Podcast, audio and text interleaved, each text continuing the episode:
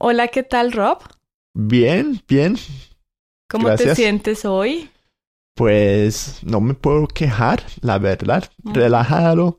Hoy es un viernes, así que siempre muy contento los viernes.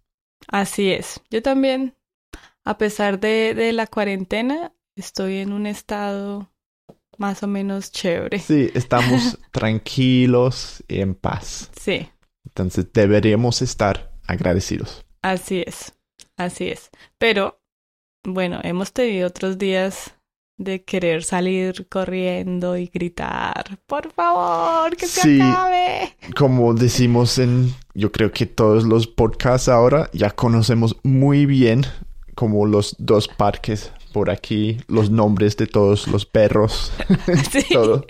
los vecinos. Sí, Eh, pero bueno, una de las cosas también que nos ha dejado esta cuarentena es preocuparnos más por tener un ambiente bonito dentro de la casa y darnos cuenta de los problemas eh, de mantenimiento. sí, ya que estamos aquí mucho más, pues nos damos cuenta, ¿no? De que, de cualquier problemita que hay. Hemos hecho varios arreglos con la casa. Parece que es un, un pozo negro de plata, se dice así. Un pozo negro de plata. Un, un hueco para... Un hueco sin, sin fin. sin fin para, para nuestro dinero.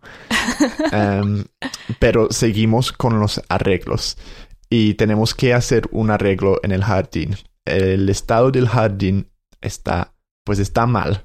Sí.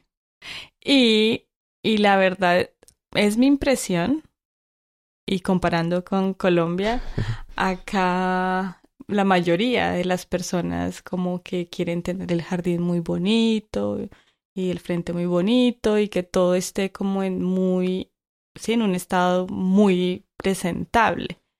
Eh, no Sí. quiere decir que en Colombia no, pero no es tan, no es la, la, la prioridad, ¿no? Sí, Mm. tiene- todo tiene que verse como muy arregladito. Como que la impresión de una persona se ve reflejada en Ujú. el estado de su casa, de su jardín. Es algo de pronto muy inglés y muy de la clase media acá, yo creo. Pero como un ejemplo, me, me da cosa decirlo. ¿Por Em, qué? Dale, pues sí, eh, es con, con la vecina, que es muy buena gente. Espero que no me esté escuchando. No creo. Pero bueno, ella puede ver nuestro jardín, claro. Ajá. Tiene una vista de primer fila de- del De jardín primera fila. de primera fila del jardín nuestro. Entonces se da cuenta de, bueno, tenemos un problema con, ¿cómo se dice? El fence. La cerca. Sí, tenemos un problema con la cerca. Eh, o la valla que acabamos de ver también, que, bueno, se ha caído, se está cayendo, se ve terrible. Entonces, como estamos en lockdown, pues no, e- es un poco difícil que alguien venga a arreglarlo. Y yo no soy de ese tipo de persona que lo puede hacer solo. O si lo hace, lo daña peor. Sí, la verdad. Perdón. Y ella también, pues, nos ha dejado como esas, esos, como mensajes, mensajes- subliminales. esos indirectos. como Esas ustedes- indirectas. como ustedes dicen, como que me mandó un mensaje diciendo, ah, viene un señor para arreglar mi, ¿cómo era? Mi, mi valla, mi, Mi cerca. mi, mi cerca. Eh, te puedo dejar el número. Y yo, oh, sí, gracias. Um, y ya ha sido varios meses. ¿Somos malos vecinos? No sé.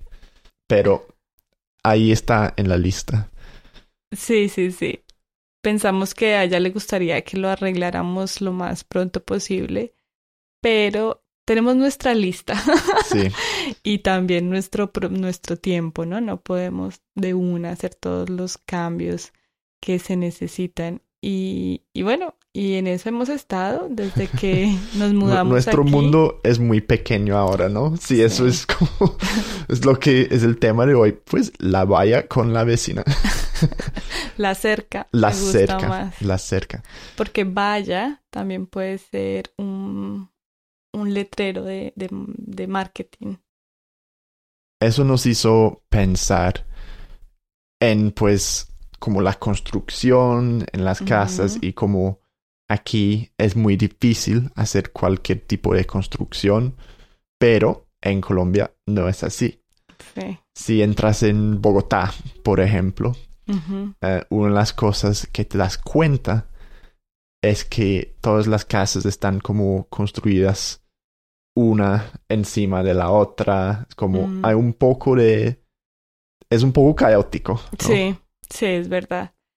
Sí, la, la diferencia es, es evidente, ¿no? Acá en, en Inglaterra ves las casitas todas iguales, muy bonitas, en una misma altura. Bogotá en su parte colonial, digamos que conserva esa, ¿Cómo se llama? La Candelaria. la Candelaria o el Sí. centro histórico, conservan como esa, esa herencia que, bueno, es europea. Y ya después la ciudad se ha venido creciendo, creciendo, eh, como se ha podido, ¿sí? De la gente que se ha mudado, compran un lote, que fue la historia de mis abuelos, que vivían en el campo, vendieron, compraron un lote en, en Bogotá, la ciudad. Sí. ¿sí? Y uno de mis tíos empezó a construirla. Ah, sí. Y- Entonces la casa de tu madre en Bogotá, porque ella tiene una, una casa entera, la construyó... ¿Quién? Mi tío también. Ah, sí. Es decir, Wow. mi abuela em, con mis tíos se mudaron a Bogotá, compraron un lote o casa lote, que significa como un terreno a medio Ajá. construir.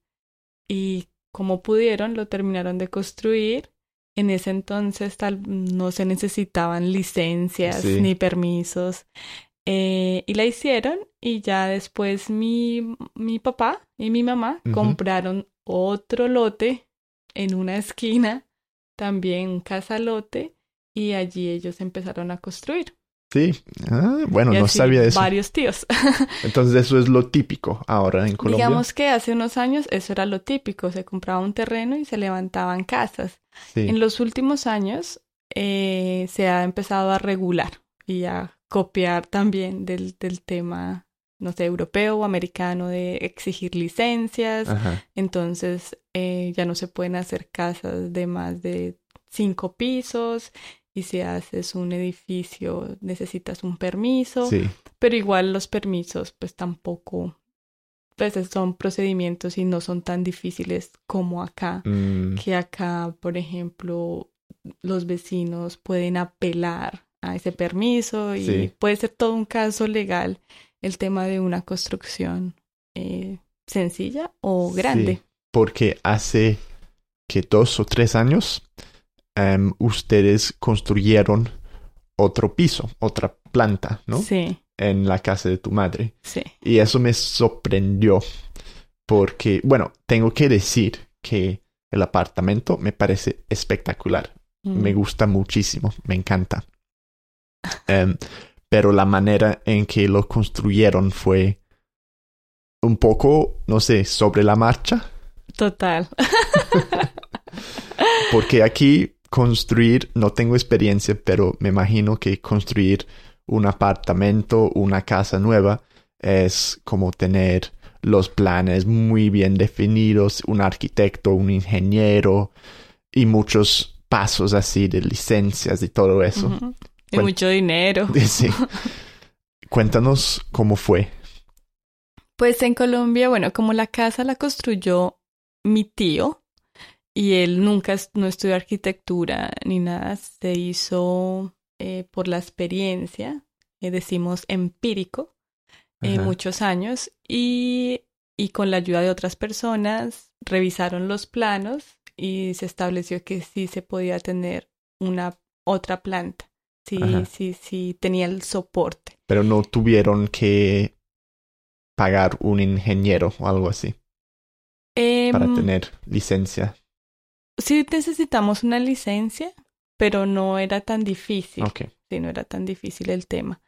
Entonces, lo que se hizo fue consultar pues el, al tío que había hecho la casa, a uno o dos ingenieros para que dieran el aval de que sí se podía. Ajá. Igual fue una construcción, fue, no fue muy difícil porque fue levantar unas paredes.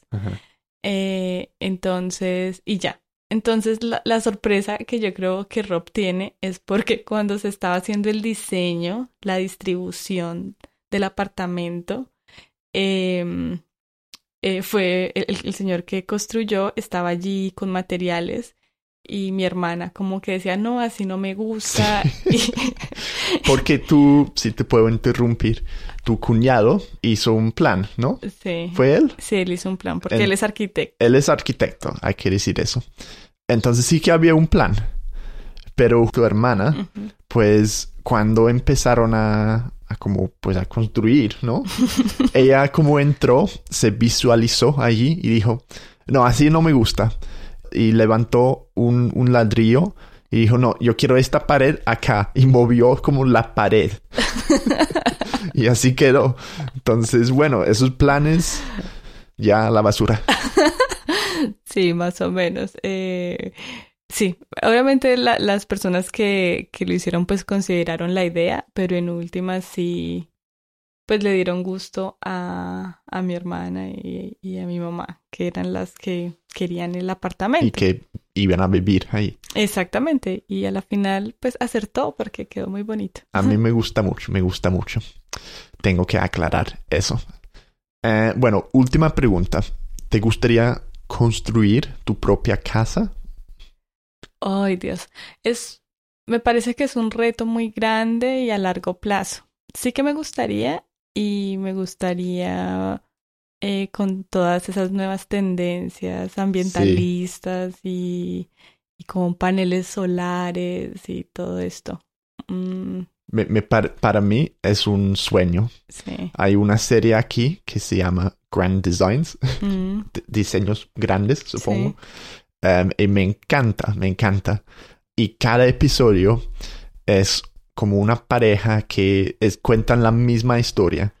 una pareja que normalmente son como han vendido su casa o tienen mucha plata para invertir, uh -huh. um, empiezan a construir y al principio todo bien. Y ya después de un año el presentador vuelve y están como siempre, siempre el plan se ha ido al carajo. Ajá. Como que todo ha ido mal, que se cayó esto, lo otro, y todo es un desastre. Y, y están como estresados y están desesperados.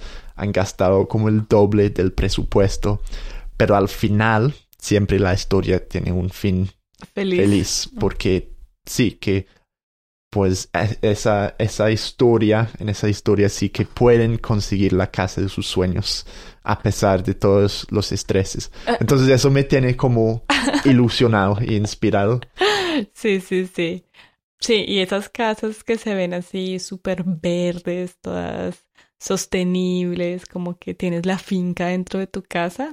Sí. Me parece un, un sueño. Será en Colombia entonces, porque aquí hay que comprar un lote. Que no, no eso consigue. cuesta más. Sí, no se consigue. Ya no hay espacio. Pero bueno, pues es un sueño mío y lo vamos a hacer algún día. Y seguro que esto sería, sería tema de muchos podcasts. Ah, seguro. y videos. Bueno, pues hasta entonces, Liz. Muchas gracias, Rob. Y bueno, que nos dejen sus comentarios acerca de sus historias de remodelaciones de casas. Bueno, ciao, ciao. If you've enjoyed this podcast, then consider subscribing as a pro member. In addition to supporting us and helping us create even more Spanish materials, you'll get access to the transcription, the translation, tons of notes and exercises, not just for this podcast, but for all of our courses. You get complete access to basically everything we've ever produced and that we will produce as we continue to produce in the next few months. Head over to SpanishObsessed.com forward slash go dash pro to find out more information. Gracias.